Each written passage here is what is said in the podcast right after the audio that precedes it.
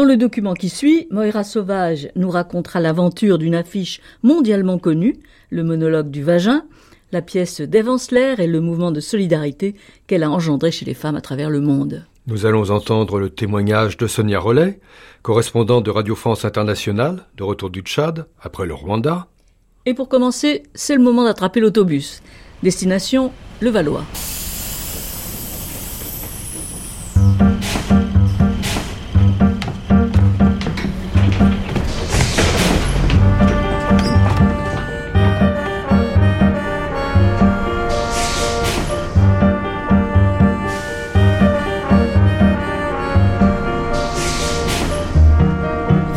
Culture, France Culture, les grandes traversées, le siècle des femmes. le siècle des femmes. Même pas peur. Témoignage recueilli par Martin Even. Réalisation Emmanuel Geoffroy.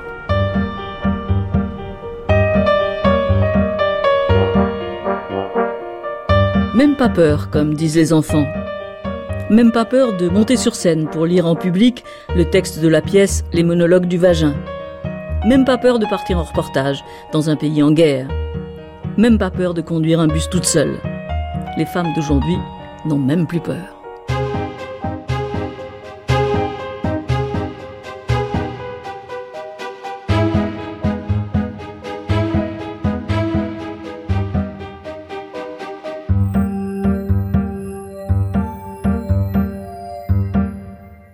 Souvent, les petits garçons rêvent d'être pompiers, gendarmes ou conducteurs de bus quand ils seront grands. C'était aussi le rêve de Corinne. Corinne est machiniste receveur sur la ligne 53 entre Opéra et Pont-de-Levallois.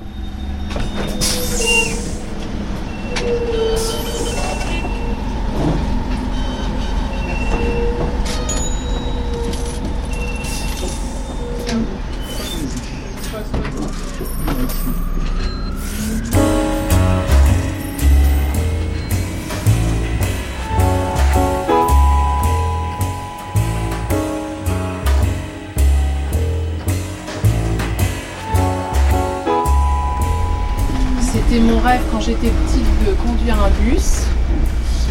Et puis, euh, ben, j'ai j'ai postulé, on m'a demandé de venir, j'ai passé des concours, enfin un concours d'entrée que j'ai réussi. Après, j'ai eu euh, un examen, enfin, je sais pas comment, oui, on peut appeler ça un examen, pour voir si j'étais apte à conduire les bus. J'ai réussi, je suis passée devant un psy, et puis euh, après, j'ai eu une visite médicale et je suis rentrée à la RATP. Je suis rentrée le 5 février 1996. Et voilà. Et depuis, euh, je conduis des bus. Je trouve que c'est un métier euh, qui permet de voir beaucoup de gens. C'est un métier que la RATP m'a appris puisque je n'avais que permis voiture. Donc la RATP m'a appris à, conduire euh, les bus. Et je, du jour où j'ai appris à conduire les bus, j'ai trouvé que je savais beaucoup mieux conduire que quand j'ai passé mon permis de voiture.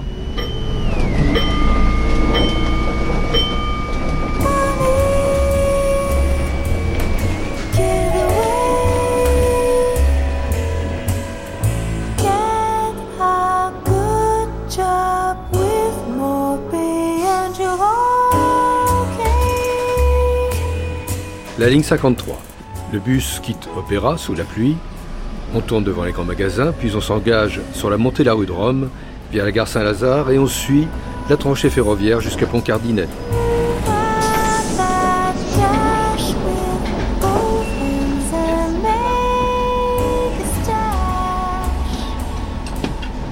Quand on est des débutants, on prend les lignes qu'on peut prendre par rapport à notre matricule.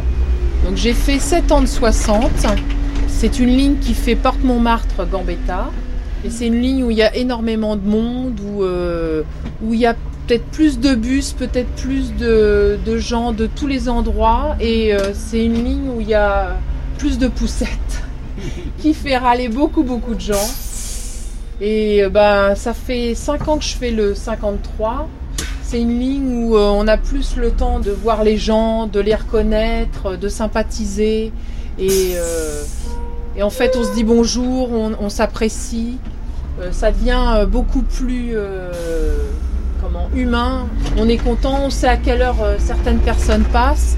Et s'ils n'arrivent pas, on les attend. On se dit, tiens, c'est pas normal. D'habitude, il est là à cette heure-là. Et je trouve que oui, c'est vraiment plus agréable.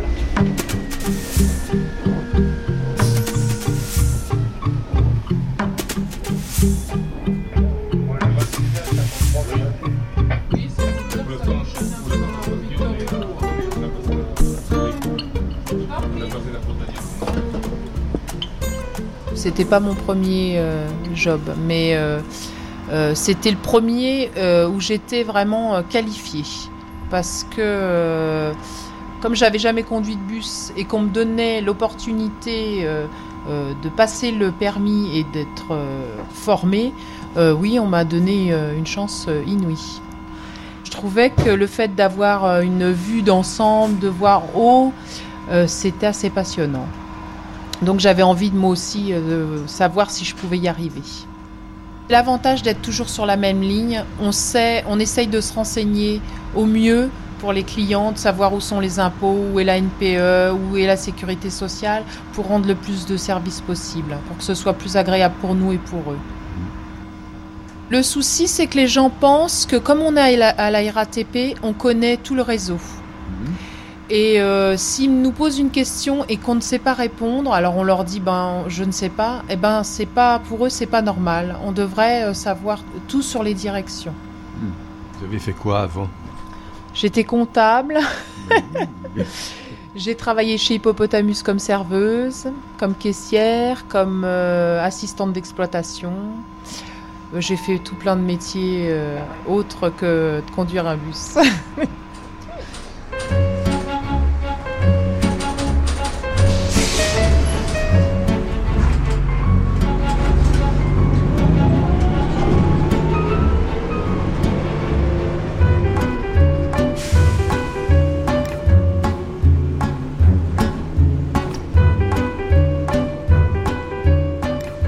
fait d'être une femme, euh, le regard des hommes ont peut-être plus de gentillesse ou peut-être euh, on a peut-être moins de risques parce qu'on n'ira pas à l'affrontement. Peut-être que c'est c'est ce qui fait la différence.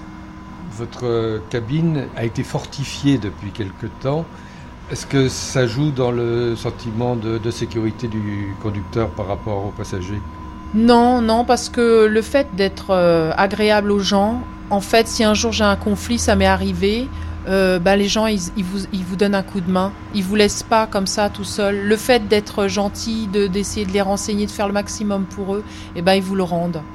Donc, euh, non, je pense pas que ce soit le matériel qui fasse qu'on se sent en sécurité.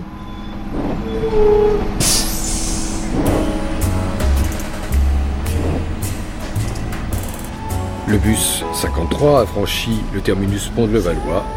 Maintenant, on roule à vide. Malgré tout, il y a des passagers plus compliqués, les handicapés, les poussettes. Oui, c'est pour dire que ça fonctionne un peu dans la rue Victor Hugo.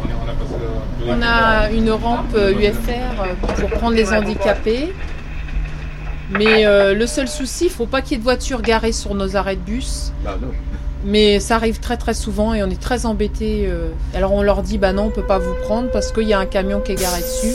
On essaye de s'arranger avec euh, l'handicapé et puis de le prendre un petit peu plus loin pour être vraiment à même hauteur de, de trottoir.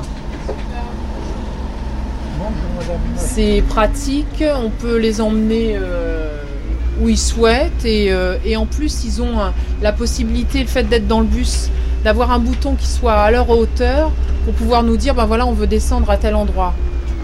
Donc c'est- moi je trouve que c'est c'est très très bien. Franchement c'est une, une belle idée.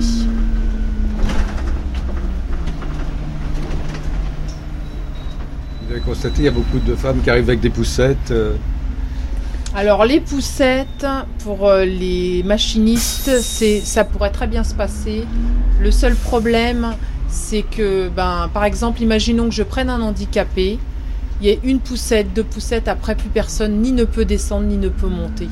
Alors euh, comme il n'y a pas de civisme au niveau, les gens savent pas, enfin ne, pensent pas en disant bah tenez, bah, je vous laisse ma place parce qu'il y a un handicapé ou parce qu'il y a une dame avec plusieurs bébés. Euh, le problème, c'est qu'on est vite surchargé au niveau des poussettes. Et ça devient un peu invivable dans le bus. Les gens s'en plaignent beaucoup.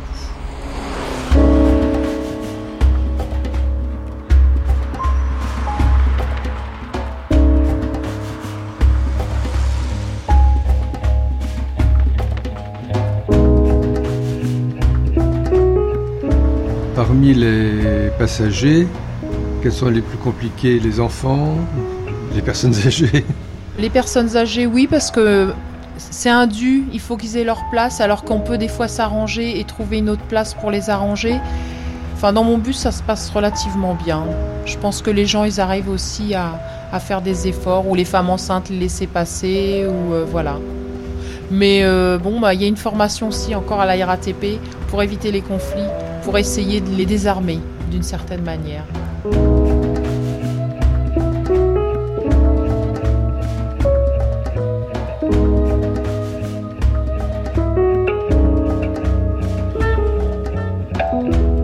À la RATP, les machinistes travaillent en tableau de service, tantôt le matin, tantôt l'après-midi, tantôt le soir, mais aussi le dimanche, les jours de fête. Corinne se partage adroitement entre la ligne 53 et sa vie de famille. J'ai quatre enfants. Et euh, le fait de travailler à la RATP, le fait d'avoir des horaires comme ça en décalé, on arrive ou à être le matin pour les emmener à l'école ou aller les rechercher l'après-midi. Et je trouve que ça permet d'avoir quand même une belle vie de famille. Il y a des fois on est un peu embêté parce que bon bah, les jours fériés ou les jours de Noël on n'a pas toujours euh, le jour dit mais dans, dans sa globalité je trouve que c'est très bien d'être mère de famille et de conduire un bus. Et ça vous pose pas de problème euh, d'horaire de l'école euh, Ben non, parce que en fait, on est à deux à faire des enfants, donc on est à deux à s'en occuper. Et puis, bah, si je suis du matin et que j'emmène les enfants à l'école, mon mari arrivera à les récupérer le soir et vice versa.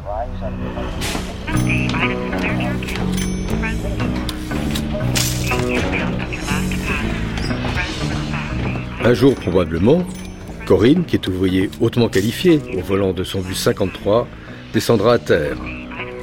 Elle suivra de nouvelles formations, elle aura l'embarras du choix. L'avantage à la RATP, c'est qu'il y a quand même plus de 300 métiers. Alors, il n'y a pas que conducteur de bus, que contrôleur, que... il y a énormément de métiers. Et si euh, on a envie d'évoluer, on nous donne la possibilité. Mais il faut montrer qu'on a envie d'évoluer. Je veux dire, c'est à nous aussi de montrer qu'on est capable de faire d'autres choses. Et, pas d'attendre que ça tombe d'un chef ou de je ne sais qui. Euh, il faut montrer que vraiment on a de l'intérêt pour notre entreprise. Donc euh, oui, il y a possibilité d'évoluer. J'ai eu la chance de rencontrer euh, des jeunes femmes qui réparaient des bus. Alors on dit oh là là, mais non. Et puis il y a des jeunes femmes qui sont douées en électronique. Enfin, je veux dire, euh, je pense que c'est une question de formation. À partir du moment où on apprend bien les choses aux gens et qu'on leur donne le goût du, du métier, le goût du travail, tout le monde est capable d'apprendre quelque chose.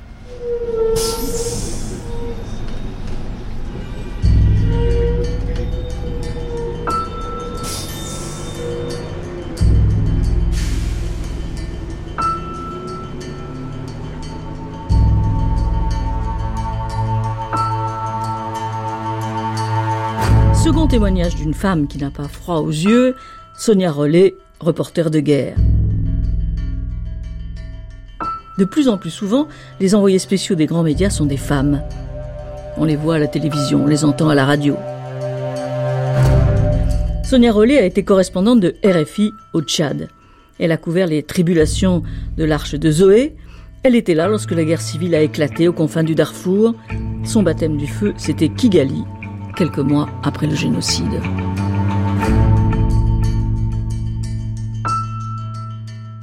J'avais prévu de faire une école de journalisme, donc j'ai fait euh, le QH, l'école de journalisme de Strasbourg, et ensuite j'ai demandé à faire des stages à RFI, donc j'ai commencé à faire des stages, ça s'est bien passé. Je suis reparti pour faire un CDD d'été à la fin de l'école, et à la fin, je suis allé voir euh, le directeur de l'Afrique et je lui ai dit bon ben voilà, je veux partir.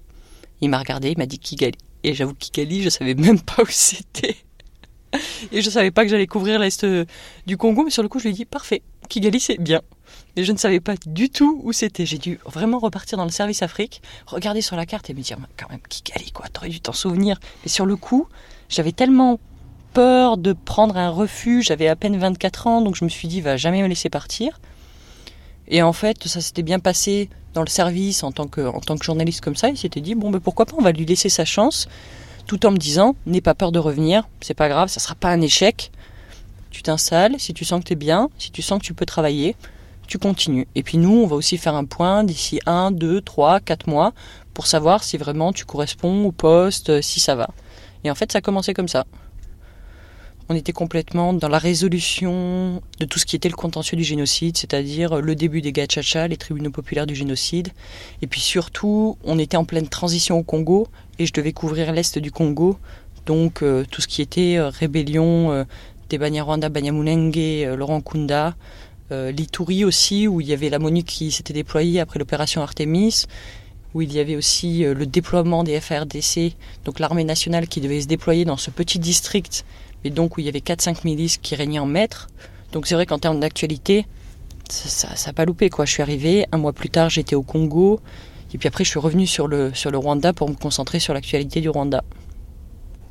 Surtout que le Rwanda est un pays qui est quand même difficile, qui a un passif avec la France. Donc c'est vrai qu'arriver comme correspondante des RFI, euh, c'est vrai que c'est un... On vous le fait porter d'être française. On vous le fait porter d'être correspondant des RFI. Ils ont un rapport qui est très difficile avec RFI où ils ont l'impression euh, d'avoir été défavorisés par RFI. Et ça, c'est quelque chose contre lequel il faut lutter.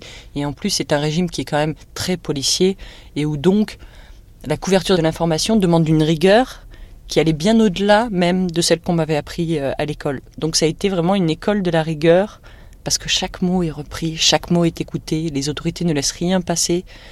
Et donc c'est vrai que même si RFI n'était pas en FM, il y avait une pression constante. J'avais un, un officier du FPR qui était là pour me surveiller, où je devais le voir une fois par semaine pour faire le bilan de ma semaine, des reportages à venir, et où les, les autorités rwandaises ne donnent qu'un discours qui est formaté. Ils ne sortent jamais de leur discours. Et pour arriver à faire sortir des informations de ce pays, c'est vrai que c'était un challenge.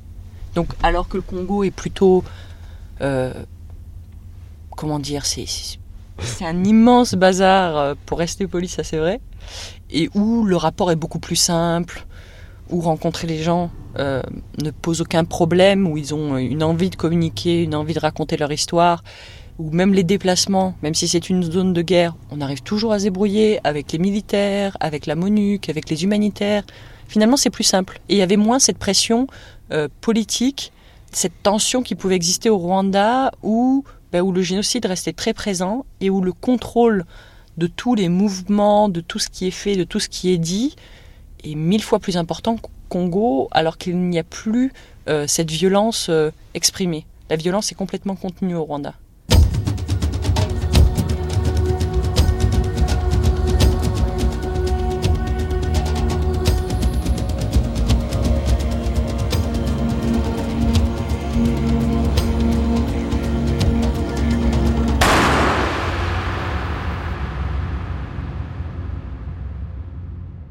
Le challenge pour un correspondant, étant donné qu'on n'a pas vraiment de patron, même si on dépend d'un média ou d'un autre, ou qu'on a été accrédité par un média ou un autre, c'est de savoir ce qu'on va faire le matin.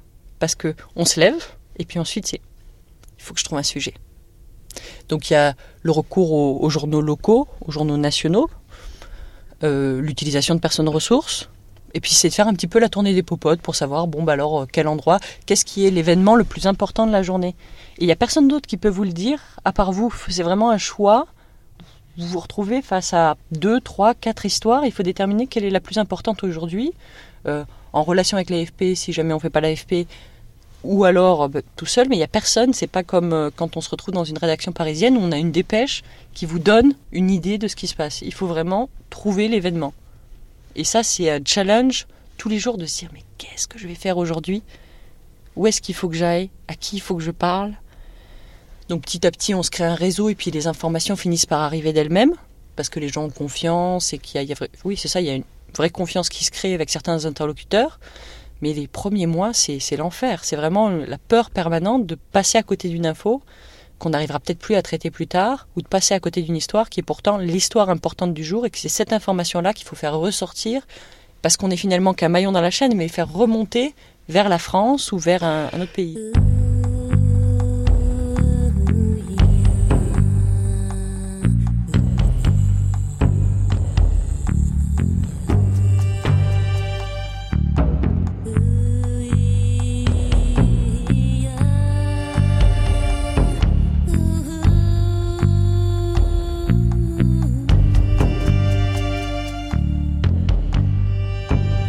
La profession de journaliste, le terrain a été longtemps réservé aux hommes qui soignaient leur profil de baroudeur. Mais depuis une trentaine d'années, les choses changent.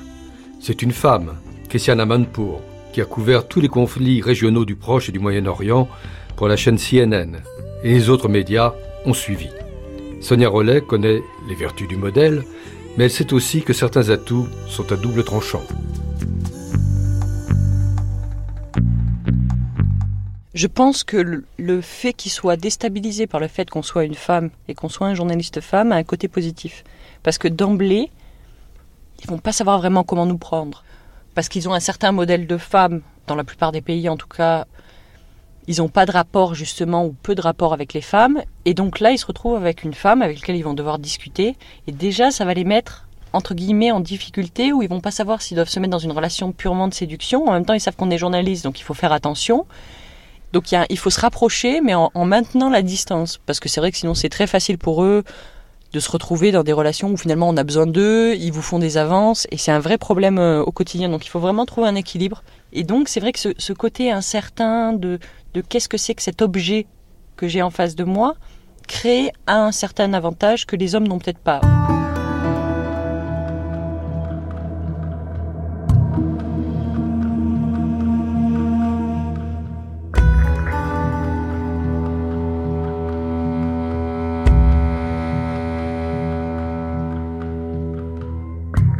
Sonia Rollet appartient à une génération qui n'a même pas peur.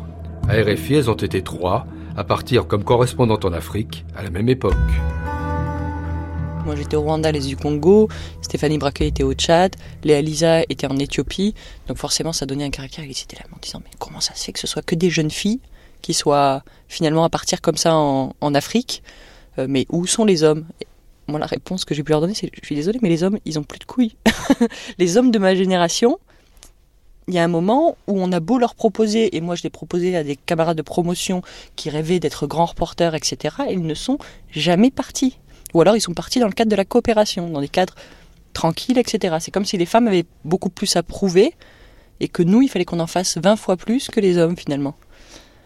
Donc c'est un peu ça, c'est un peu une lutte contre l'image euh, de la femme et de montrer qu'on est parfaitement capable de tenir des rôles euh, équivalents et souvent d'être meilleurs même les femmes ont eu beaucoup plus à prouver.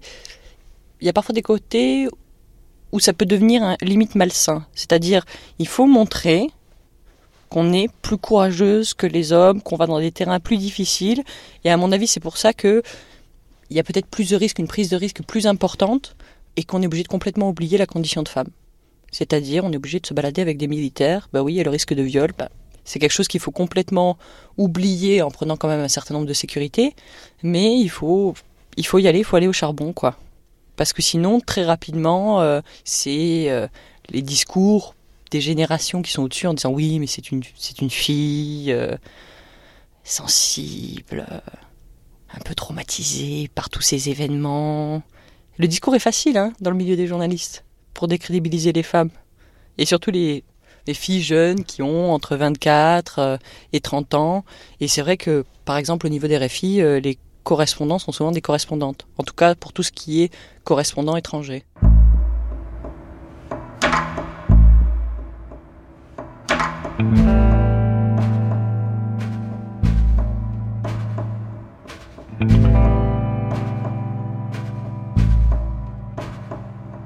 Oui, c'est fou le nombre d'idées toutes faites que les hommes, en particulier les militaires, peuvent se faire sur les femmes. Il y a un problème d'éducation vis-à-vis des femmes, même si au Rwanda, c'était quand même moins un problème parce que c'est un, pays qui, à cause du génocide, à cause du fait que les hommes aient été plus tués que les femmes, les femmes se sont retrouvées à être chefs de famille et donc avoir un rôle très important, y compris, il y avait beaucoup de ministres femmes, beaucoup de parlementaires femmes, beaucoup de femmes éduquées, et donc de fait, connaissaient le fait qu'il y avait des femmes qui pouvaient faire des, des travaux d'hommes. Dans un pays comme le Tchad, c'est pas du tout le cas. Il y a très très peu de femmes qui sont avocates, qui sont juges, qui sont ministres. Et de toutes les manières, il y a toujours un rapport de force où, où une femme, c'est pas vraiment là pour tenir tête à un homme. C'est pas possible. Alors que de fait, un journaliste, dans sa manière d'interviewer ou dans, son rapport, va forcément devoir tenir tête à une autorité, répondre, euh, les mettre en difficulté peut-être. Il faut éviter l'humiliation. Il n'y a rien de pire, je pense, pour un homme tchadien que d'être humilié par une femme. Donc c'est vraiment un exercice difficile. De trouver son positionnement en tant que femme, de rester une femme. C'est-à-dire, il ne faut pas devenir un garçon manqué, bien qu'ils aient l'habitude de finir parce qu'on se retrouve sur les champs de bataille avec les militaires, parce qu'on se retrouve euh, euh, dans des situations difficiles. Ils essaient de trouver une correspondance peut-être par rapport à, à leur manière de voir les femmes en disant bon, elle se comporte pas comme une femme parce que c'est pas vraiment une femme. Donc il faut pas que je la considère comme une femme et ça évitera euh, peut-être des problèmes dans, les relations. Mais c'est vrai qu'il faut, il faut rester femme quoi. Il n'y a pas de raison de devenir un homme pour faire ce travail. Il faut juste trouver un équilibre.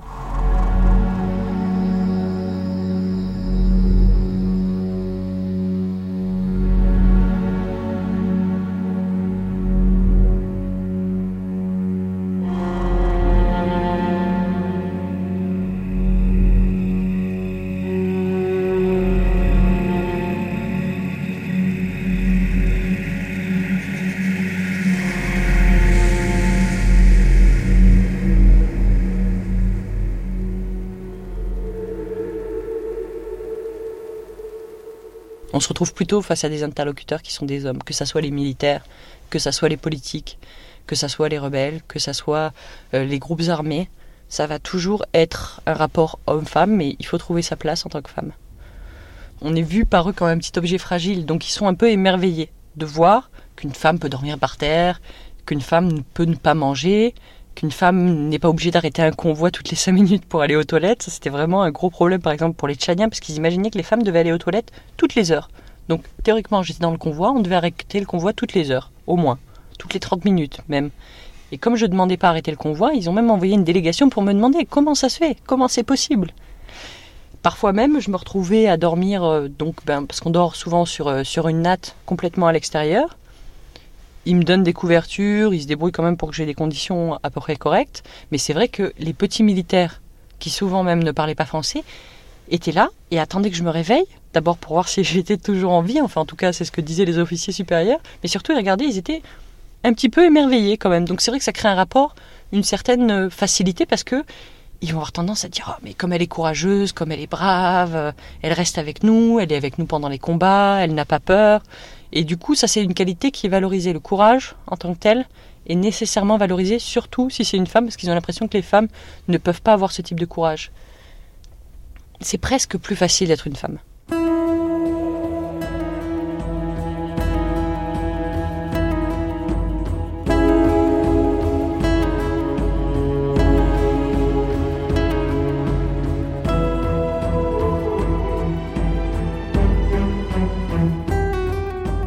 Sonia Rollet est prête à repartir pour l'Afrique, au devant de nouveaux conflits armés et de nouvelles catastrophes humanitaires.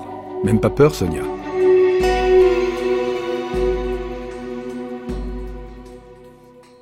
C'est Sonia Rollet qui m'a communiqué les coordonnées d'une autre fille qui n'a même pas peur. Marion, une bourlingueuse de l'humanitaire. Elle revient de Kaboul. Je rentre euh, d'Afghanistan, euh, où j'ai passé euh, quelques temps à Kaboul et euh, dans les montagnes de la province de Bamiyan et de Samangan, au nord, centre. Comment ça se passe là-bas? Ça se passe voilé pour commencer, ça c'est certain. Mais ça se passe plutôt bien, avec beaucoup de respect et euh, un accueil euh, particulièrement chaleureux, même envers les femmes occidentales. Ma mission était d'aller travailler avec notre équipe terrain, donc euh, je travaille pour Solidarité, qui est une ONG d'intervention en urgence. Les trois domaines d'activité, c'est principalement l'eau, euh, l'aide alimentaire et la reconstruction. Donc euh, en Afghanistan, on travaille en ce moment principalement sur des problématiques agricoles et eau et assainissement urbaine des quartiers alentours de Kaboul, où il y a actuellement très peu d'accès à l'eau potable, malheureusement.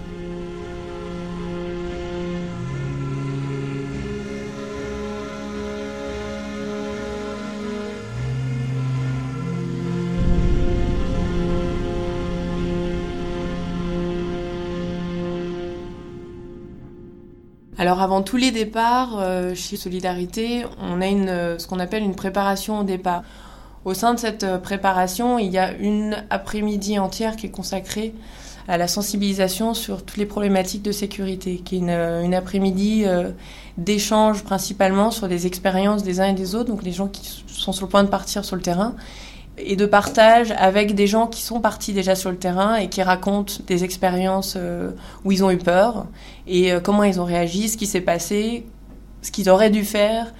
Euh, voilà. Et ensuite, tout ce qui est situation un peu type euh, auquel on peut être confronté sur le terrain. Donc il y, a une- sensibilisation. Sur tous les terrains sur lesquels on intervient, on a des, équipes qui ont des règles de sécurité. On, donc on appelle ça euh, des plans sécu, euh, des plans d'évacuation, euh, qui sont très spécifiques à, chaque pays et à chaque contexte. Sur toute mission, en arrivant dans le pays, on a un briefing sécurité fait par le coordinateur logistique, responsable de la sécurité, avec le chef de mission, qui permet de définir le cadre de ce qui est possible, autorisé ou pas de faire euh, dans, dans ces pays où on travaille. Parce qu'on y va pour y travailler, on va y vivre, mais au quotidien. Malheureusement, on n'a pas la liberté qu'on peut avoir euh, quand on vit et travaille en France.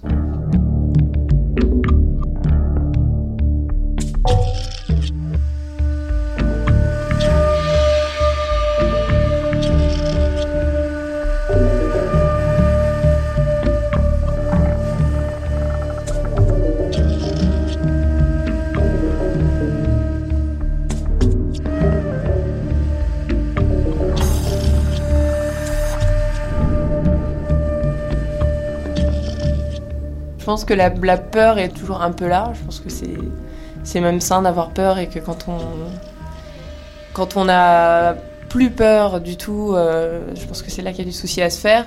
Après des situations dans lesquelles euh, j'ai eu peur, euh, j'en ai quelques-unes en tête, dont une au Sri Lanka.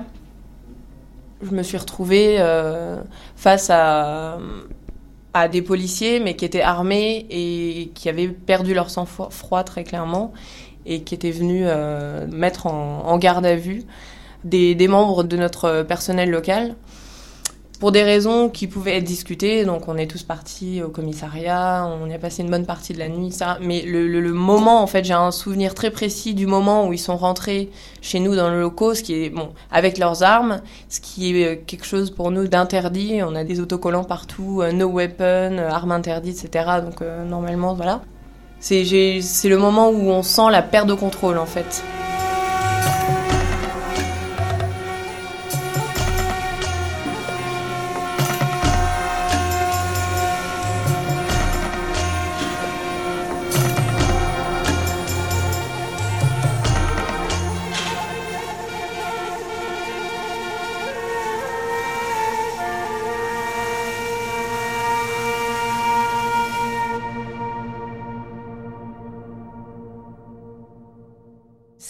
On considère que le lieu sur lequel on doit travailler est euh, trop risqué pour nos équipes, c'est une limite euh, dans laquelle on décide de ne pas intervenir. Donc là, les deux, quartiers dans lesquels on travaille sont des quartiers euh, suffisamment sûrs pour qu'on puisse intervenir, avoir des équipes travailler sur le terrain, euh, faire des travaux, qu'on y quotidiennement, surveiller ce qui se passe. Voilà, après à Kaboul, on n'est jamais à, l'abri d'un attentat, mais euh, c'est pas le c'est la banlieue de Kaboul c'est pas le centre c'est pas les endroits qui sont c'est des quartiers très populaires c'est pas les endroits les plus visés euh. donc après en, en intervenant ONG comme nous euh, on est plusieurs on se coordonne on se partage les les zones pour intervenir mais sinon il n'y a, pas d'occidentaux du tout. C'est pas un paradis pour les filles. En revanche je, crois que c'est une société qui est très traditionnelle. C'est très dur pour nous de se positionner euh, quand on arrive en tant que femme occidentale euh, avec toutes les, libertés auxquelles on est habitué. Nous-mêmes, en tant qu'occidentales, on doit se voiler. Euh, alors, on se met pas une burqa avec un grillage sur le visage, mais on, se couvre les cheveux. En revanche, euh, on ressent un profond respect de la part des Afghans hommes, donc une distance corporelle, une distance entre les hommes et les femmes, mais euh, empreinte d'un grand respect. Donc, je dirais pas non plus que c'est un enfer pour les femmes.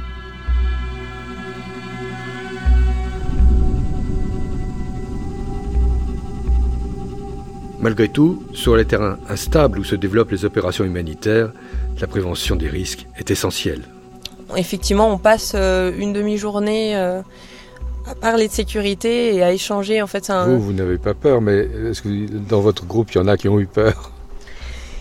Oui, oui, non, si, mais moi, je, je, je vous laisserai pas dire ça. Si, si, j'ai peur. J'ai j'ai peur, pas au quotidien, mais on, on, on a peur régulièrement. Et euh, des gens autour de moi qui ont eu peur, oui, j'en connais. Euh, on, on connaît aussi des histoires euh, qui se terminent mal. Il y a, évidemment des histoires tristes. Il y a des gens qui ont eu très peur et il y a des gens qui s'arrêtent aussi parce qu'ils ont eu trop peur, probablement. On essaie de ne jamais être seul sur le terrain. Après, ça veut pas dire que ça n'arrive jamais. On se blesse, on est au fin fond de nulle part. Euh, si euh, s'il y a personne pour euh, contacter euh, euh, un centre de santé ou euh, pour rapatrier la personne euh, dans un endroit où elle peut être soignée, enfin c'est vraiment parfois c'est pas une question nécessairement de tomber dans une embuscade ou de se faire kidnapper. Parfois c'est des choses très basiques, mais comme on travaille sur des coins assez reculés, euh, c'est quand même mieux de ne pas être seul, ça c'est certain. Euh, je pense que tout le monde est fragile. Euh, les filles sont plus fragiles physiquement, donc ça, voilà. C'est des banalités, hein, mais je, concernant le viol aussi, les filles sont, sont plus fragiles. Sur certaines zones qui sont des zones musulmanes, euh, je, dirais pas qu'elles sont nécessairement plus fragiles, mais euh, c'est plus délicat, voilà. Après, honnêtement, euh, enfin, les hommes aussi euh, peuvent être très vulnérables dans certaines circonstances et euh, une, une femme ne sera pas attaquée parce que c'est une femme. Donc elle sera protégée par le fait d'être une femme.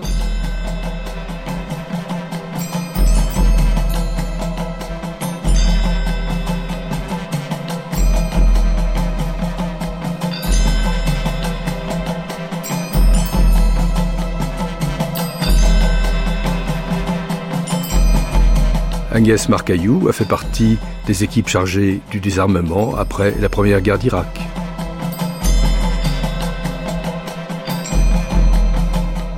Avant de- votre poste actuel, vous vous êtes occupé des armes de destruction massive.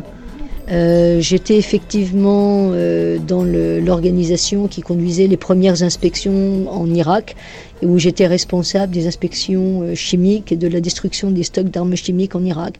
Donc j'ai effectivement fonctionné au sein d'équipes de militaires. Je suis pas militaire moi-même, je suis euh, juriste et politologue.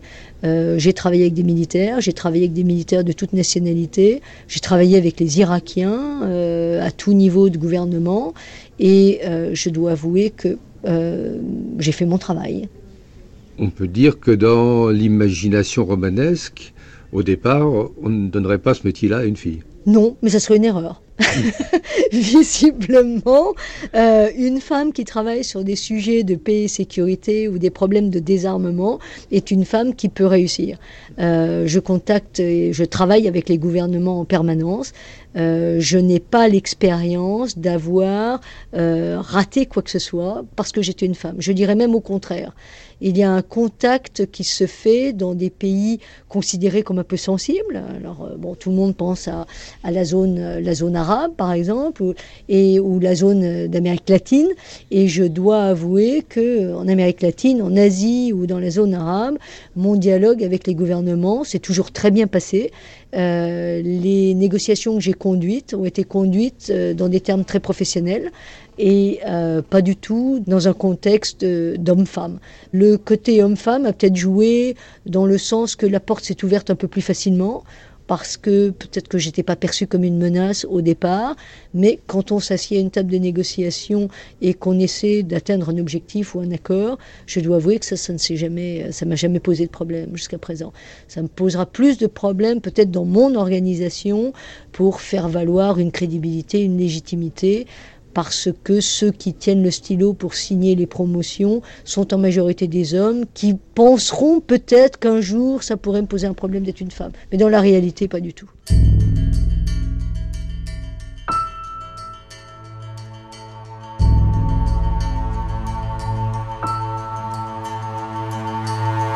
Troisième volet de ce document consacré aux femmes qui n'ont même pas peur, la merveilleuse aventure de ce fabuleux vagin. C'est le titre d'un ouvrage que Moira Sauvage a consacré au succès mondial de la pièce d'Avensler, Les monologues du vagin.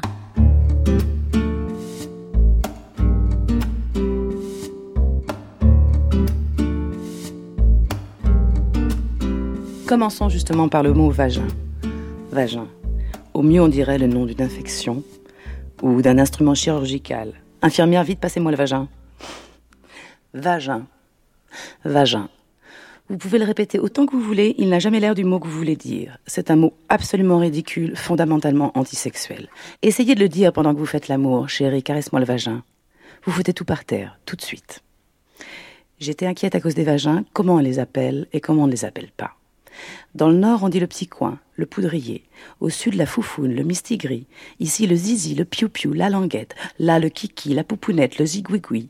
J'ai trouvé la crapounette, la bibiche, la cracounette, la boîte à malice, le tutu, le turle-tutu, la bécassine, le pipi, le frifri, le bijou, le bonbon, la nénette, la minette, la foufounette, la minouchette, la chatounette, la coucounette, la chounette. Ici, on dira le mimi, ailleurs la bébête. Vous voyez, je me suis beaucoup inquiétée à cause des vagins. Je dis le mot vagin, je le redis, vagin. Depuis que je travaille sur cette pièce depuis trois ans, je le dis encore et encore. Je le dis au théâtre, bien sûr, dans des salons, dans des cafés, dans des dîners, à la radio. Je le dis à la télé quand on me permet de le faire. Je le dis 123 fois quand je donne ce spectacle. Je le dis dans mon sommeil, je le dis par provocation, je le dis parce que je suis censée ne pas le dire. Je le dis parce que c'est un mot indicible, un mot qui provoque l'angoisse, la gêne, le mépris et le dégoût.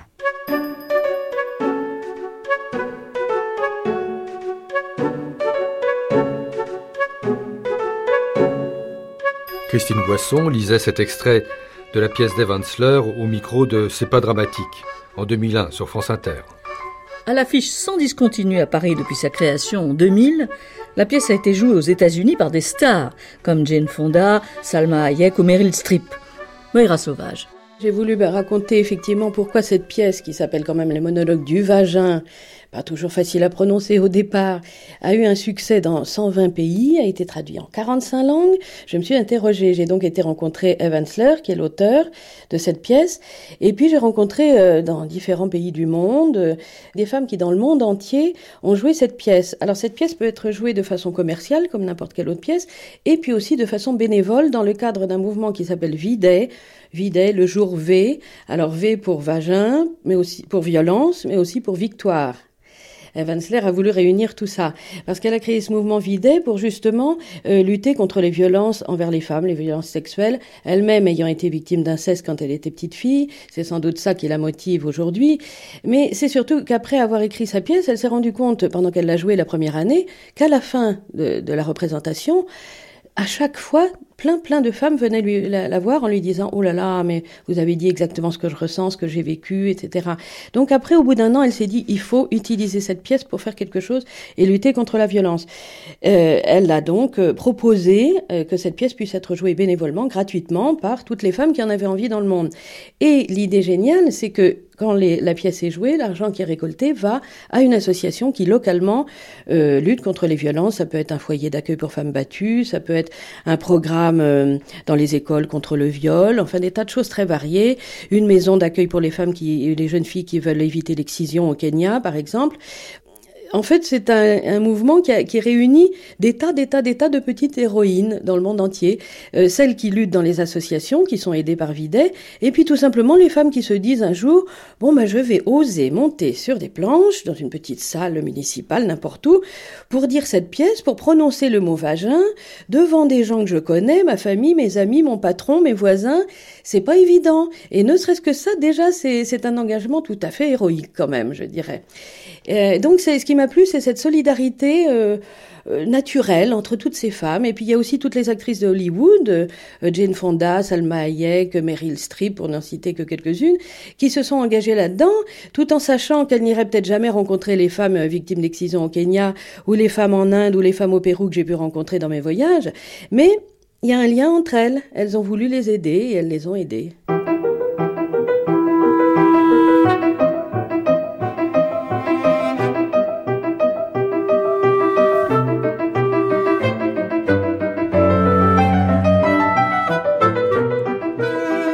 Vraiment facile à lire, à dire ou à jouer.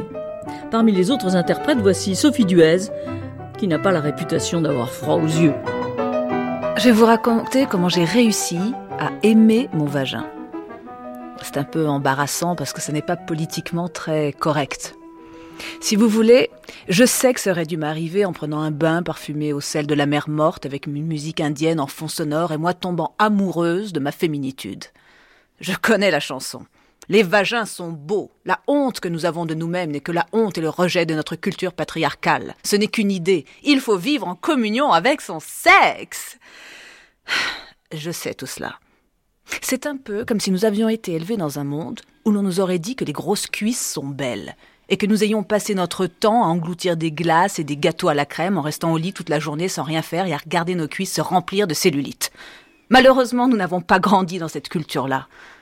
Je haïssais mes cuisses et je haïssais encore plus mon vagin. Je le trouvais absolument horrible. Je faisais partie de ces femmes qu'il avait regardées un jour et qui depuis ce moment-là ne voulaient plus en avoir. Il me rendait malade. Et je plaignais toute personne qui de près ou de loin devait avoir affaire à lui. Pour m'aider à survivre, je me disais que j'avais quelque chose d'autre entre les jambes. J'imaginais des meubles, des futons confortables avec des couettes en coton légères, des couvertures de léopard, des petits canapés de velours, ou de jolis mouchoirs en soie, des cache-théières matelassées, ou des mini-paysages, un lac pur comme du cristal, ou un marais salant. Quand je faisais l'amour, j'imaginais que mon partenaire pénétrait une étole de vison, ou une rose rouge, ou un vase Ming. Et puis, j'ai rencontré Paul. Paul était le type le plus ordinaire de tous ceux que j'avais rencontrés. Il était grand et maigre, sans signe particulier, et il portait des vêtements kaki. Paul n'aimait pas la cuisine épicée, il n'aimait pas le rock, la lingerie sexy n'intéressait absolument pas. En été, il passait son temps à l'ombre. Paul ne faisait jamais part de ses sentiments, il n'avait pas de passion, il n'avait pas de problème, il n'était même pas alcoolique. Paul n'était pas drôle ou intéressant ou mystérieux, il n'était pas riche, il n'était pas pauvre, il n'était pas introverti, il n'était pas charismatique, il conduisait pas vite. Pour être tout à fait honnête, Paul n'était pas du tout mon type d'homme. Je ne l'aurais absolument jamais remarqué si je n'avais pas laissé tomber ma monnaie chez l'épicier. Il m'a aidé à ramasser mes pièces et au moment où sa main a touché la mienne, accidentellement, il s'est passé quelque chose et je me suis retrouvée au lit avec lui. Et c'est là que le miracle a eu lieu.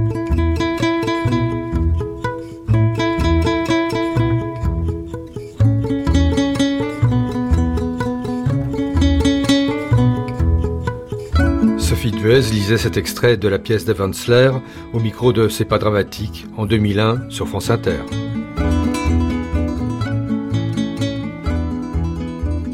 Le texte d'Evansler a été également interprété de façon bénévole par des centaines de femmes anonymes ou célèbres à travers le monde à l'occasion du V-Day. Le phénomène a bien entendu passionné Moira Sauvage, journaliste, écrivain et militante de la cause des femmes. En France, elle est jouée depuis l'an 2000 et elle a été vue apparemment par 700 000 personnes quand même. Elle est jouée en permanence et devant des salles combles à chaque fois que j'ai été la voir. euh, vraiment un succès fou. Au Festival d'Avignon, euh, trois semaines durant, les, spectateurs debout applaudissant. Enfin bon, ça plaît beaucoup cette pièce. Euh, elle a été jouée par un nombre... très grande d'actrices, de façon euh, commerciale, comme je vous disais, mais aussi de façon bénévole, puisque euh, Evansler a organisé ce qu'elle appelle des videts. Videts, c'est donc une grosse représentation pour faire beaucoup parler du mouvement, qui puisse rapporter pas mal d'argent. Et ça a été joué par des femmes politiques, ça a été joué par des actrices, euh, des, des femmes engagées, euh, euh, des écrivaines. euh. et puis c'est joué dans différents endroits de France assez régulièrement par des militantes. Je pense à la Bretagne, je pense au sud avec la région de Montpellier, euh, qui chaque année mettent euh, en scène les monologues du vagin, toujours pour euh, récolter de l'argent, et d'au- d'autres endroits en France, bien sûr.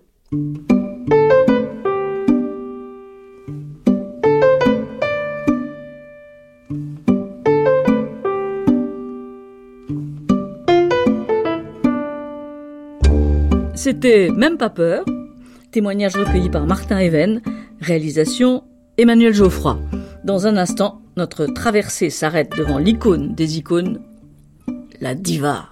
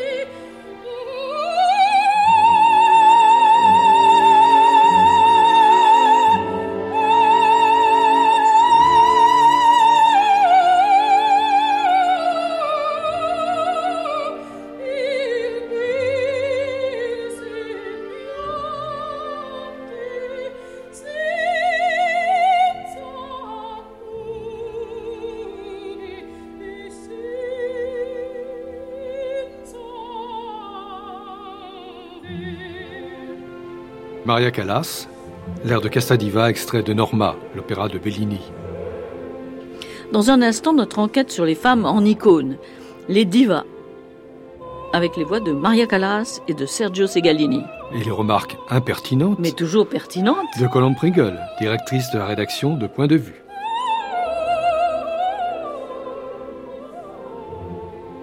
Nous sommes partis à la recherche de la diva sur toutes les scènes du monde, en Italie, en Amérique, en Chine. Mais la diva était partout et nulle part à la fois. La diva est un culte, une icône, une déesse, une femme rêvée, une voix rêvée. La diva n'est-elle plus qu'un mythe? Colombe Pringle estime que les grandes chanteuses d'opéra d'aujourd'hui, les plus grandes voix, sont devenues des femmes comme les autres. Aujourd'hui, vous voyez très peu de noms de, divas euh, dans les journaux. Les divas ne sont plus des stars du tout. Elles ont plus de vie extraordinaire. Elles ne partent pas avec des crésus sur des paquebots. Euh, Elles, elles travaillent, elles chantent, elles vont à Aix, de Aix après Salzbourg, Salzbourg après la Scala. Et je trouve qu'elles ont presque une vie euh, euh, rayonnante sur scène. Et puis après, euh, elles disparaissent. On les reconnaît pas. Il n'y a plus de divas. Elles sont portées sur scène, elles sont sublimées par les applaudissements, elles nous bouleversent et elles s'en vont. Il n'y a plus de vie de diva, il n'y a plus euh, de divorce, de mariage, de rencontres, d'effondrement, de voix qui se perdent. Même Nathalie Dessay, toute, qui pourrait être une diva. Elle n'est pas une diva. Elle a cette voix divine, mais, euh, mais quand elle sort de scène, euh, on a l'impression qu'elle a un jean et un t-shirt. Alors que la diva y avait, avait des accessoires. La diva avait des foulards, la diva descendait euh, des petites marches de l'avion qui l'amenait de la Grèce à, à Salzbourg, de Salzbourg à- au Metropolitan de New York. Euh, La diva avait une vie, elle avait un rythme de diva. Aujourd'hui, il y a des cantatrices, mais j'ai pas le sentiment qu'il y ait des divas.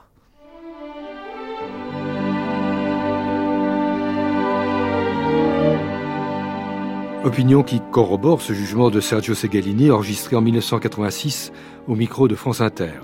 Sergio Segalini, alors rédacteur en chef d'Opéra International, l'autorité numéro un en matière de diva.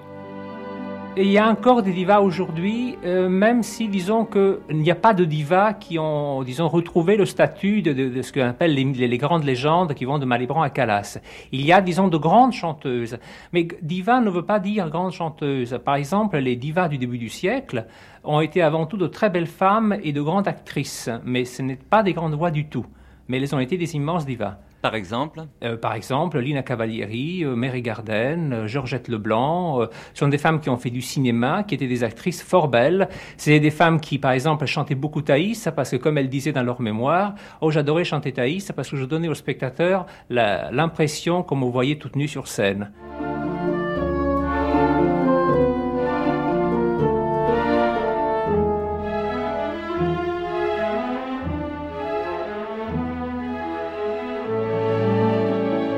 La seule artiste contemporaine à qui le titre de diva revient sans discussion est Maria Callas. La Callas, morte il y a 30 ans, le 16 septembre 1977, avenue Georges Mandel à Paris, après 8 ans de silence. La diva, la déesse, dont toute la vie fut à son corps défendant, calquée sur un livret d'opéra. Tout commence 53 ans plus tôt à New York, où Anna Maria Kekilia Sofia Kalogeropoulos a vu le jour. Sa mère venait d'arriver de Grèce, car Maria Callas n'est italienne que par son mariage avec un richissime entrepreneur de briqueterie, Giovanni Meneghini.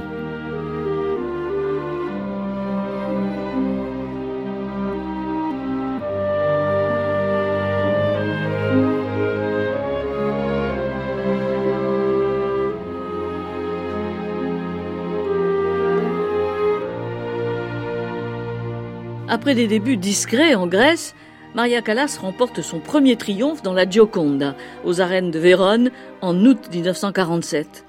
Ensuite, tout ira vite, très vite. Callas rencontre le mari et Pygmalion d'Elisabeth Schwarzkopf, qui est aussi le directeur artistique de la maison de disques britannique EMI. De cette rencontre naîtront les plus beaux enregistrements d'opéra de l'histoire du disque. Comment se souvenir de Maria Callas sans évoquer cette désormais mythique Tosca dans une mise en scène signée Lucchino Visconti pour la Scala de Milan en 1955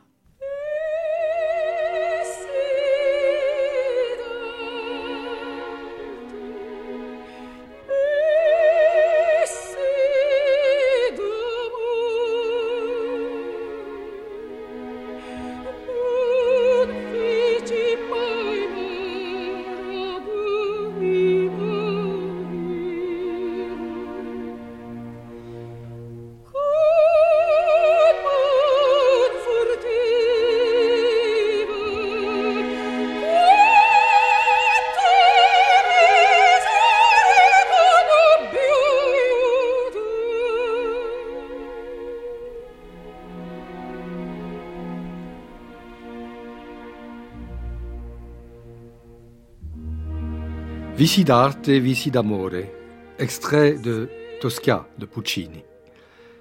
Le triomphe de Callas, c'est le triomphe d'une voix, mais aussi la consécration d'une femme qui a tout sacrifié pour devenir la diva assoluta. La Callas a perdu plus de 20 kilos. Elle a su faire plier, par sa volonté, son corps, pour incarner pleinement ses rôles en scène. Et là, Maria Callas n'est pas du tout lyrique.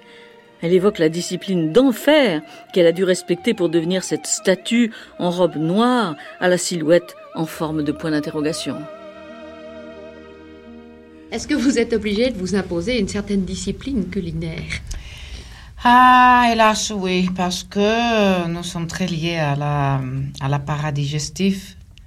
Et alors, euh, c'est-à-dire, euh, on est énervé, et quand on est énervé, la digestion n'est pas parfaite. Et alors, évidemment, qu'on n'est pas, enfin, qu'on n'a pas digéré bien, on peut pas Bien chanter. bien chanter, ou même aussi le cerveau ne travaille pas. C'est question de savoir hum, diriger la voix, euh, parce que c'est pas seulement la voix, c'est la scène, c'est comment se tourner, comment, mille choses automatiques dans le même moment. oui, évidemment. très clair. Et alors vous-même, quand vous abordez un rôle, est-ce que vous avez besoin d'une certaine affinité avec le personnage que vous allez euh, jouer? Bon, ça c'est un peu difficile. Vous savez, avec le personnage, on doit pénétrer, on, on cherche de pénétrer dans ce que c'était. Et sur ça, on dit si j'étais celle-là, qu'est-ce que j'aurais fait? Évidemment, euh, on cherche de, de- de- de se changer beaucoup. Mais il faut se changer en étant elle-même. C'est-à-dire, tu dois être toi-même avec ses idées. On change, mais c'est à toi.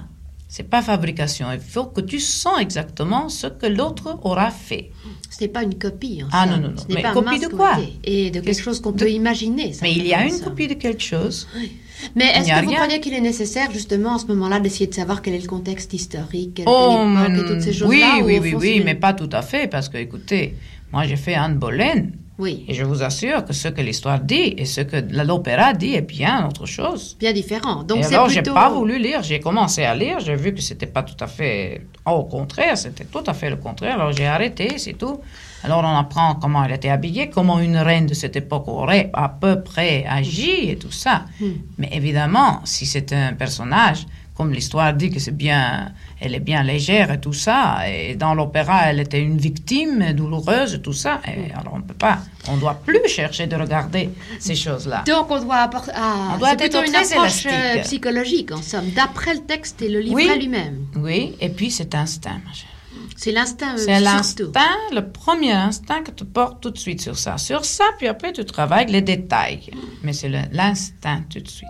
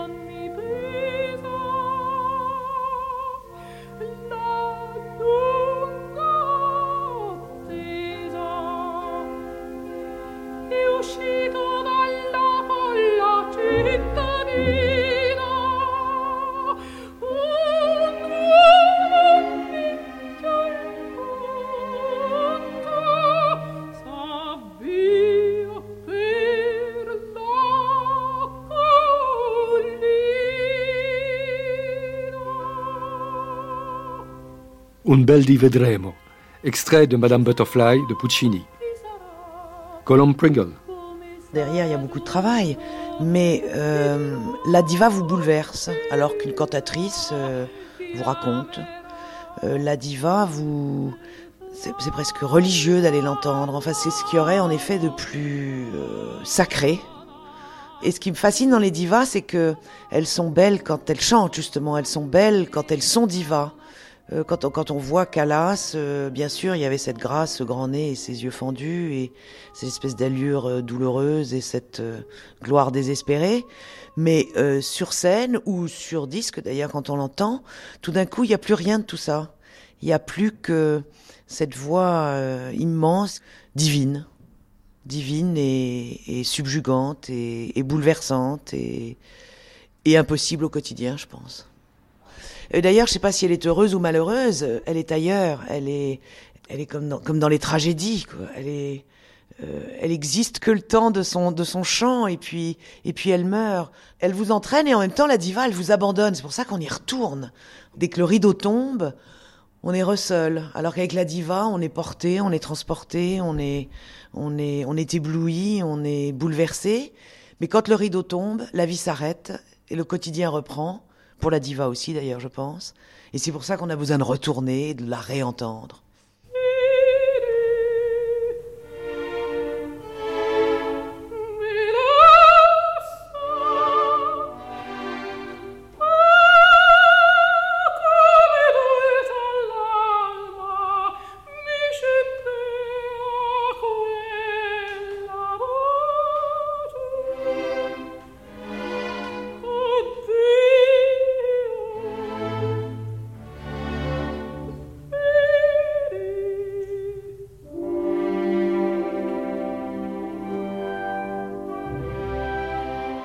L'instinct pour vous, c'est musique et parole en même temps ou est-ce que c'est d'abord la parole? Est-ce que c'est d'abord de D'abord la dit musique. cette femme? D'abord la musique. D'abord la musique. Parce que qui a fait la musique l'a fait sur les paroles. Ils n'étaient pas si bêtes que ça.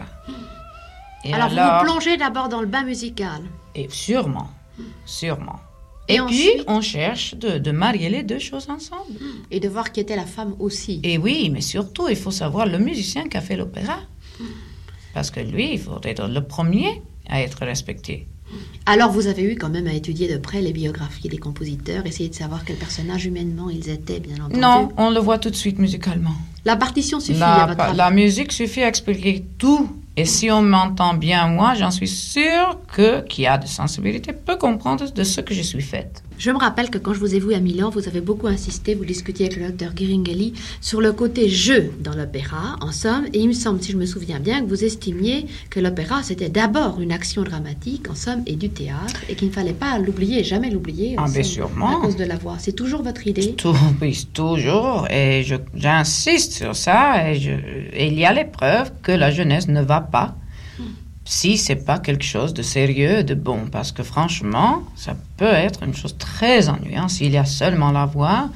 Et il y a des gens là-bas sur scène que ne savent pas même agir, enfin se bouger ou donner une semblance de la vérité qu'ils doivent. Et aujourd'hui, vous vous rendez compte avec la télévision, avec de l'art, et là, évidemment, ils sont habitués à la perfection. Si nous, avec un métier vieux et un peu ennuyant, confessons le bien, parce que quelqu'un qu'au lieu de parler, il dit tout le temps partons, partons, il reste là tout le temps, évidemment, ça, on ne peut pas persuader le public aujourd'hui. Et vous riez parce que c'est justement Oui, comme mais ça. naturellement, c'est vrai. Et on alors, il faut- silence et on fait un bruit terrible. oui, alors il faut évidemment qu'on cherche de donner beaucoup de vérité à ça. Nous-mêmes, nous rions avec nous-mêmes sur scène, parce qu'il y a des situations bien drôles. Et alors, euh, il faut persuader le public que c'est vrai, ou au moins donner l'illusion d'une vérité. Mais alors, est-ce qu'on peut apprendre à jouer? Non. C'est On impossible. peut améliorer, mais on est né, pour ça on n'est pas né. Et alors, quel est le rôle du metteur en scène? Parce qu'enfin, le metteur en scène d'opéra se considère comme quelqu'un de très important. pour aider, te donner des idées, pour te donner un joli décor. Mais il faut pas, évidemment, des fois être écrasé par le décor. Est-ce qu'on vous montre vos décors avant que vous interprétiez Oui, évidemment. Maintenant, enfin, je cherche de collaborer avec le metteur en scène et le décorateur. Et alors, sur ma personnalité, il cherche de faire, évidemment, servir le, le- le texte et le théâtre. Donc le théâtre doit quand même être une œuvre d'équipe avant tout, si on veut vraiment Voilà, avoir le maximum tout à de fait. réussite. Voilà, c'est une collaboration. Mais est-ce pratiquement possible? Tout à fait. S'il y a d'humilité dans le travail, tout à fait possible. Oui, mais est-ce que vous croyez que c'est possible de réunir euh, un chef d'orchestre, euh, les principaux protagonistes euh, vocaux, un metteur en scène et un peintre de même qualité, ayant une sensibilité relativement analogue, ou du moins qui va pouvoir travailler en commun, dans les temps actuels où les meilleurs sont arrachés à tous les bouts du monde? Est-ce que c'est pratiquement possible de les réunir? Pour faire une compagnie aujourd'hui, une- vraiment une sérieuse compagnie, on va pas aimer ce que je dis, mes collègues sûrement, mais, mais c'est pratiquement presque impossible. D'abord, il n'y a pas la sensibilité, disons, que je sens. Il y a beaucoup de, aussi des metteurs en scène, beaucoup non, mais plusieurs, en fait, deux, trois. Et des chefs d'orchestre, pas beaucoup, mais il y en a quand même. Des ténors et des barytones, il y en a. Mais il prend pas le temps pour se comprendre, pour absorber. Ils sont toujours euh, en train de sauter par une côté par l'autre chanter. Et puis dans notre métier, il faut beaucoup de choses. Il faut le, le physique, il faut savoir euh, jouer sur scène, et il faut parler bien, disons, avoir le dic- la musique, d'abord, il faut la respecter parce qu'il y a le langage musical, tout d'abord, à respecter. Il prend pas le temps pour ça maintenant. Il veut gagner de l'argent, faire des notes aiguës, impressionner le public, éparter le bourgeois, enfin, disons, et s'en aller. Mais c'est pas ça la musique. Mais est-ce qu'il y a eu des moments dans votre vie, dans votre carrière, peut-être avant Oui. d'arriver très haut, où vous n'avez justement pas eu le temps de penser, ou est-ce que vous avez toujours trouvé le temps de vous arrêter, de réfléchir? Non, moi j'ai toujours eu la- le temps parce que d'abord je reste beaucoup avec moi-même. J'aime beaucoup la compagnie, mais pas après, euh, disons, une, deux heures. Je me fatigue. J'ai besoin de, de, de rester avec moi-même. On peut dire que vous n'êtes pas du tout mondaine, au fond. J'aime aller de temps en temps, je l'aime beaucoup, mais je ne peux pas y rester. Peut-être parce que ma carrière aussi m'a porté à rester beaucoup seule. J'aime rester seule, par exemple, je dis une chose qui va étonner beaucoup du monde. Euh, j'aime regarder la télévision, j'aime voir des jolis films, j'aime voir les détectives, les westerns, comme tous les personnes humains. Parce que ça me détend, parce qu'il y a euh, le, le fond infantile de, de chacun. Ça Moi, je l'ai et je le cache pas. Je suis même restée toute jeune à ça. Notre métier est très sérieux. Ça nous aide aussi, c'est drôle. Mais toute expérience nous aide avec notre carrière. Et puis, évidemment, je suis humaine comme tout le monde et j'aime me divertir avec des jolis spectacles, disons, pas lourds, pas dramatiques tout le temps, avec cette tragédie qu'on n'en peut plus. Mais est-ce que, vous... est que vous croyez que justement il est Mais, je, difficile de... mais je, ce que je voulais vous dire, je vous interromps, oui, est que je suis habituée à rester seule. Surtout quand je prépare une opéra. J'ai besoin d'abord apprendre la musique parce que c'est la première chose. Puis sur ça, on doit rester tout seul à chanter et écouter la musique dans notre tête.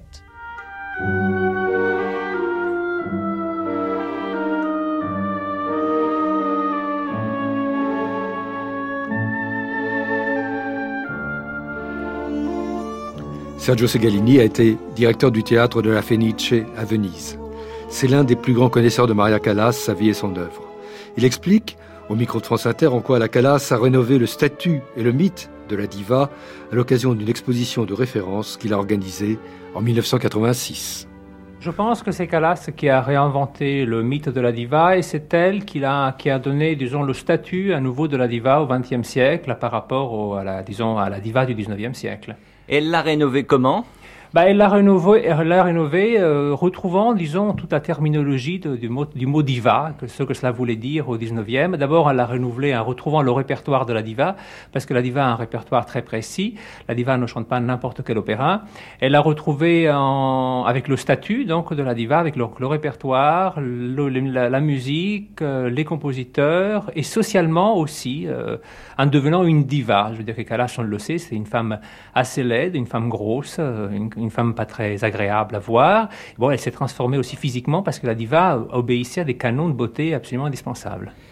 Mais euh, si vous deviez dire en quoi elle est, elle est surtout une diva, vous répondriez à cause de de, sa voix, de son Non, jeu D'abord, d'abord à cause de la voix. Mais Calas était une diva très complète parce qu'on peut être diva à, à plusieurs titres. Je veux dire que le mot Mhm. diva veut dire plusieurs choses selon les périodes.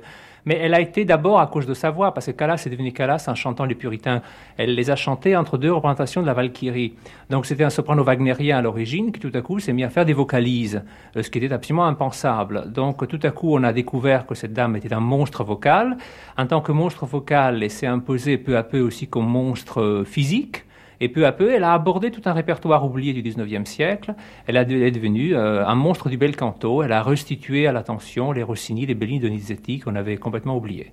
Est-ce qu'elle n'est pas devenue d'autant plus une diva qu- qu'elle a à la fin de sa vie moins chanté Ah, je pense qu'à partir d'un certain moment, elle a peu à peu obéi à tout- toutes les règles qui font la diva. Je veux dire que d'abord, elle est devenue une belle femme. Par la suite, elle a intéressé des cinéastes et des metteurs en scène de théâtre à l'opéra. Par la suite, elle a donc eu, euh, elle a épousé un milliardaire. Enfin, elle l'a pas épousé, mais enfin, elle est devenue la maîtresse d'un milliardaire, ce qui était très important dans la statut de la diva, parce que la diva au 19e siècle, automatiquement, était ou la maîtresse d'un roi, ou après la maîtresse d'un- d'un- d'une tête couronnée tout au moins, voir la femme Mm. et après la, bon la- et c'est vrai que le, la- le roi de Calas ça a été donc Onassis. Et par la suite elle a eu comme Malibran le génie de mourir jeune. Comme Pasta elle s'est retrouvée euh, disons 100 voix à l'âge de 40 ans au zénith de sa propre beauté physique euh, et donc c'était quand même tout un processus qui était celui même de la diva. Mais de toute évidence, euh, on ne le contestera pas, il y, a un, il y a un mythe Calas à l'opéra, mais dans d'autres arts, par exemple, je, songe au cinéma, il y a un mythe euh, Marilyn. Vous faites euh, quelle différence entre les deux? Euh, pas tellement de différence. Et en réalité, euh, justement, par exemple, euh, elle, elle était, là, elle a été avec Marilyn, elle a chanté en même temps qu'elle euh, au- l'anniversaire de Kennedy à, euh, à Washington, c'était à la Maison Blanche. Le mythe s'est opéré, s'est agi de la même manière. Calas ne, ne pouvait pas vieillir comme Marilyn ne pouvait pas vieillir. Et c'est vrai qu'elle a été l'objet de culte exactement de la même manière. Ce sont des objets de culte avant tout. Une diva est, est une star de l'opéra. C'est une star de l'opéra avec carrément une, une divinité qu'on qu'on adore, dont chaque objet devient vite un objet de culte, et qui doit répondre au public euh, d'une certaine manière? Le public a des exigences très précises vis-à-vis de sa star, et la star, la diva, ne peut pas, disons, se permettre n'importe quoi. Si elle veut garder son statut, elle doit obéir à certaines règles.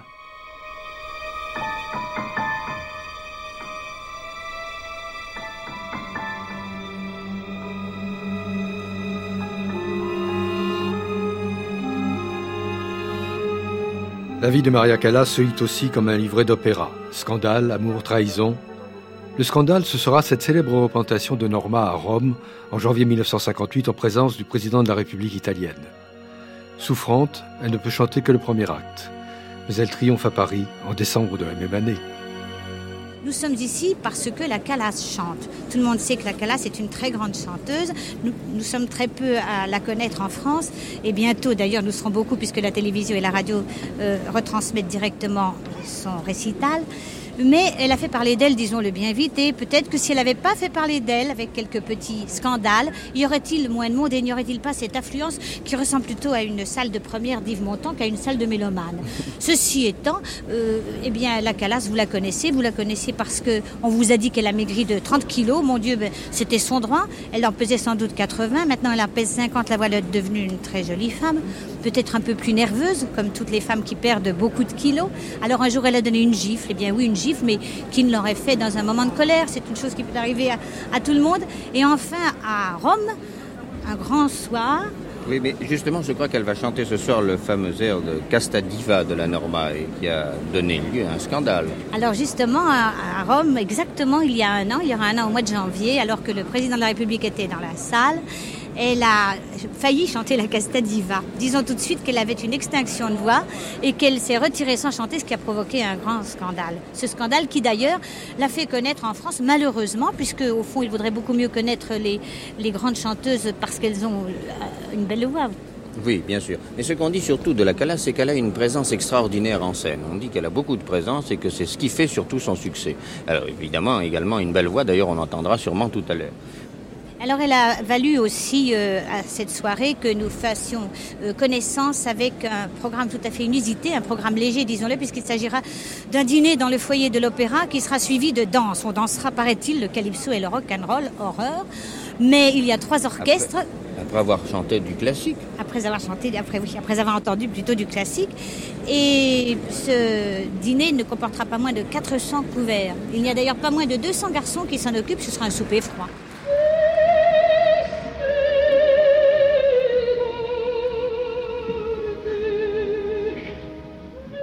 Le marquis de Cuevas, mécène et directeur de ballet, crie son enthousiasme. Ce soir, elle a été tellement merveilleuse qu'on dirait qu'elle a fait ce cadeau à Paris de son âme. Maria Callas est une personne extrêmement sincère, qu'il a une technique tellement parfaite que je me glace d'émotion et d'admiration. Et c'est pour ça que j'ai rugi pour crier bravo!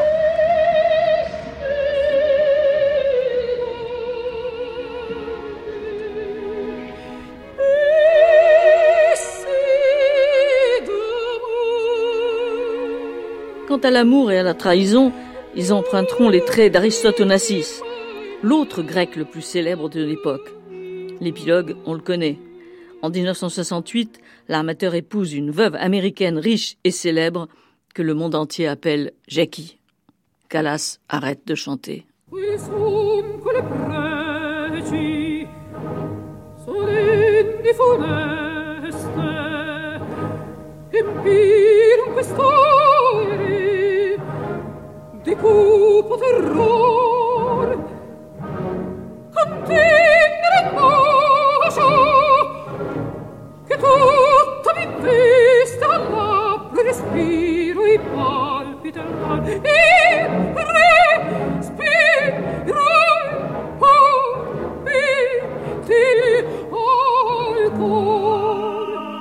Maria Callas dans le Miserere, extrait du Trouvère de Verdi.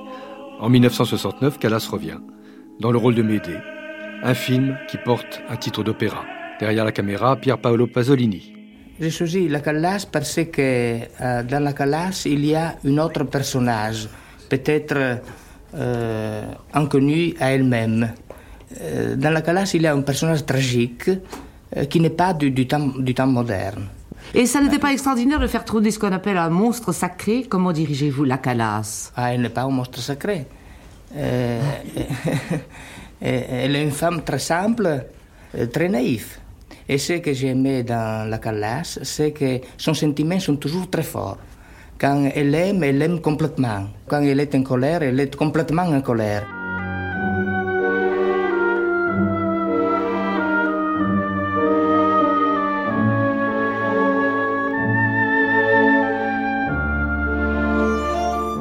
Eh oui, la diva n'a pas besoin de chanter pour être une diva. Elle magnétise l'écran. Déjà, on lui imagine une carrière de tragédienne au cinéma. Maria Callas répond ici à une interview de Roger Régent. Est-ce qu'on vous avait proposé des personnages qui avaient un rapport quelconque avec les rôles que vous avez pu jouer à l'opéra? Euh, non, non, non. Euh, on m'avait proposé tout à fait autre chose. Euh, je me souviens qu'il y avait le, les Guns of Navarone. Ça, ça fait un petit moment. Oui, les canons de Navarone. Voilà. Et on, on aura pu changer même le rôle. Puis on m'avait offert Boom de Tennessee Williams. Rôle que je refusais parce que, comme un début, c'était un peu, disons, oui, justement, je vous vois faire comme ça. Et puis euh, aussi le- la Bible avec euh, Houston. Il y avait aussi un épisode des histoires extraordinaires. Euh, je- ah, au contraire, j'étais navrée que j'ai dû renoncer. L'épisode qu'a tourné Fellini? Non, c'était un épisode que Losey, Joseph Losey aura dû. euh, je crois que c'est que- un épisode en Venise de Edgar Poe. Et hélas, il ne l'a pas fait parce qu'il voulait le faire avec moi. Et là aussi, j'ai refusé parce que j'ai trouvé faire un épisode comme début parmi les autres, on ne sait jamais. Et alors, euh, je ne pouvais pas accepter. Donc, cette fois-ci, j'ai accepté évidemment. Mais dites-moi, quand on a joué euh, Médée et qu'on a chanté Médée, comme vous l'avez fait de nombreuses fois, il doit être assez difficile de dépouiller ce personnage de toute la parure de l'opéra pour en faire un personnage cinématographique. Non, non, non, pas du tout. Parce que j'avais déjà tellement étudié ce rôle depuis très longtemps. Et je l'avais, disons, dépouillé déjà parce que je ne pouvais pas de cette femme, euh, vraiment tout un, disons, un morceau de cette femme trahie, cette femme que fait que se lamenter, enfin, euh, elle peut avoir raison. Alors je ne voulais plus de ce rôle-là. Et puis, en plus, sur scène, c'est une chose, et au cinéma, je voyais déjà comme ça à peu près. Et je cherchais, en tout cas, de m'approcher à ce nouveau métier. Et je n'ai pas eu tellement de difficultés. Qu'est-ce que représente précisément, vous parlez de ce nouveau métier, le cinéma pour vous? On a dit beaucoup que le cinéma, c'était une musique d'image. Euh, qu'est-ce que vous en pensez? Je ne sais pas musique d'image. Je trouve plutôt c'est c'est l'image de l'intérieur. Ça peut donner à l'interprète la possibilité de montrer son talent, pénétrer dans les rôles, dans les différentes psychologies des, des, des gens qui l'interprètent. Et puisque je crois que je suis une bonne interprète, au moins, j'espère, ça donne beaucoup de possibilités. C'est un moyen aussi que j'aime parce que ce n'est pas trop flamboyant, aujourd'hui comme aujourd'hui, c'est un moyen très moderne. Ça me fascine, j'avoue. Est-ce que cette Médée, euh, vous la voyez au fond comme l'a vu Euripide? C'est tout de même une femme très barbare. Oui. Oui, en effet, elle n'est pas du tout grecque. Même sur scène, j'ai fait exprès à utiliser des autres gestes que les Grecs, les classiques. Elle est tout à fait barbare. Oui, c'est l'image de la barbarie. Enfin, Colchide, elle est, elle est considérée comme, comme la, la, barbare type. Oui, exact. Et vous l'avez dépouillé d'ailleurs de cela aussi dans le film. Oui, évidemment, il et, faut. Et vous aviez fait le même euh, travail intérieur pour l'opéra? Sûr, sûr. Seulement, évidemment, ici, il y a plus de liberté on n'est pas condamné avec la musique. On peut construire sur, euh, sur ce qu'on veut. Oui, je pensais les rapports de la musique euh, si vous voulez, en tant qu'accompagnement, que, que décor d'un film. C'est très important. La musique est très importante, même dans notre vie, si vous vous rendez compte ce que je veux dire. C'est pas seulement dans le film. Généralement, la musique est très importante. Si vous n'aviez pas reçu ce don du ciel en naissant, c'est-à-dire une voix merveilleuse, quel métier auriez-vous fait? Oui, je me Comédienne? Suis Sûrement. Moi, je, je crois que oui, finalement. J'aurais fait la comédienne.